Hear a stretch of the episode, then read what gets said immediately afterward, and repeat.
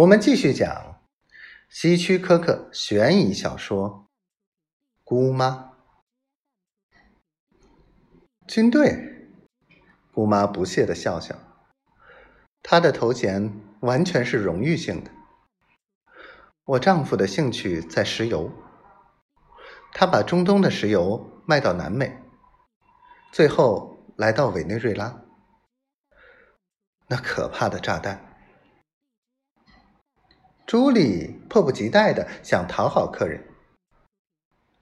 姑妈，要不要再来点甜点、咖啡，或者饭后的一小杯白兰地？姑妈高兴的笑了。来点法国的白兰地吧。他停了一下。当然，你们有什么就喝什么吧。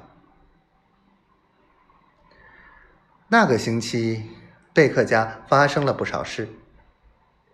姑妈住进东边的卧房，那间房子最宽敞，光线也最充足。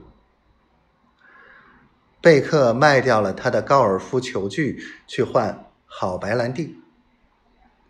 清晨，他和朱莉走路时轻手轻脚，因为姑妈说过。他喜欢早晨睡觉。一天晚饭后，贝克引朱莉谈到钱的事情，目的是想得到姑妈的恩惠。我很高兴你们提出这个话题，姑妈说。贝克很高兴姑妈上钩了。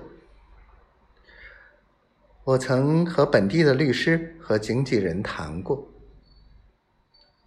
姑妈告诉他们：“你们可能很乐于知道，我已经从瑞士银行转来了一大笔钱，并立了遗嘱，将大部分遗产给我的好亲戚。”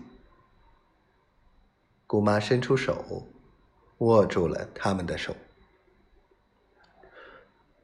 哦，为什么？呃，姑妈，我不想。贝克高兴的说不出话。